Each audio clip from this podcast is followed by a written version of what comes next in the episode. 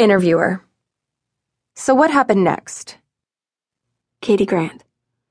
We took off out of the parking lot like we were in a chase scene. Some moron had parked blocking the exit, but the truck was all terrain, so we rammed it. What was it like outside the school? There were a lot of explosions and a lot of dead people. Dead civilians who worked for a fucking mining company. I mean, imagine you're an interstellar corporation, right? You discover an illegal mining op run by one of your competitors. Do you A, report it to the UTA and laugh as the fines roll in, or B, jump in an attack fleet and X out every man, woman, and child on the planet? What the hell was BeiTech thinking? What you and I need to do is focus on what happened on Kerenza. Gathering intel on the attack is the best thing we can do to help right now. I can't believe this. Miss Grant. Okay. Fine. We took the main arterial, and Ezra turned on the radio. For a second, I thought the idiot was looking for the right soundtrack or something, but there was an emergency broadcast up. They were telling us to get to the spaceport, and our research fleet was going to send down shuttles to ferry us all up to orbit. Interviewer. So, you turned for the spaceport. Ezra Mason. Yeah, I turned on the radio to maybe find us some getaway music, but there was an emergency broadcast telling everyone to hit the port for evacuation. So that's what we tried to do. But there were cars everywhere and some truck had overturned on the strip. Kady nearly flipped us, and when I offered to drive, she. Well, she called me a very bad word.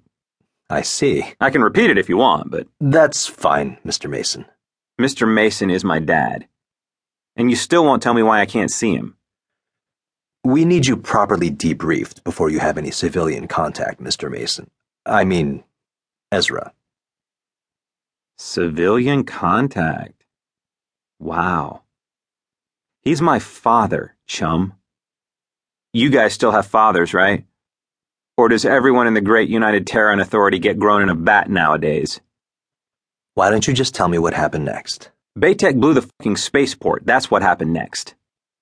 Popped a half dozen missiles and turned it into a smoking hole in the ice. I played G-ball with one of the ground crew guys, Rob Flynn. Burton, our next door neighbor, he worked the quarantine bays. There was this girl, Jody Kingston. I knew her since eighth grade. She worked the port comms rig. She was. Ezra? Wow. I just realized she was the first girl I ever kissed. Interviewer. Do you need a minute? Kady Grant. No. I need to get this done. Once the spaceport was gone, it was hard to know where to head. Mostly we were just dodging explosions. The ground was shaking, and at first I thought it was the missiles hitting. Then I realized the impacts were cracking the ice shelf under the colony's foundations. Do you have a background in geology? I'm 17. Of course I don't. But there were these huge cracks opening up in the ground, big enough to lose a car down. And before you ask how I know that, I saw it happen. There were kids in the back. So you were driving through the city, and what happened next? Ezra wanted to find his father. He worked at the refinery, but I told him we couldn't get through the crowd that'd be streaming out of there. His dad's a big guy, like Ez. I told him they'd all be evacuating together, and we had to trust him to keep his feet. If we went in there, someone might have jacked the truck, and then we'd be screwed. I saw a woman pull this guy off a quad bike and take off on it with her kid. I saw a security officer shoot a guy trying to climb into the back of his truck. We weren't going to make it as far as the refinery. I wanted to go for my mom instead, and my cousin Asha. My dad was off world. He works rotation on Jump Station Heimdall. So it was just mom and me. She's a pathologist, so she did research. Worked at the med center.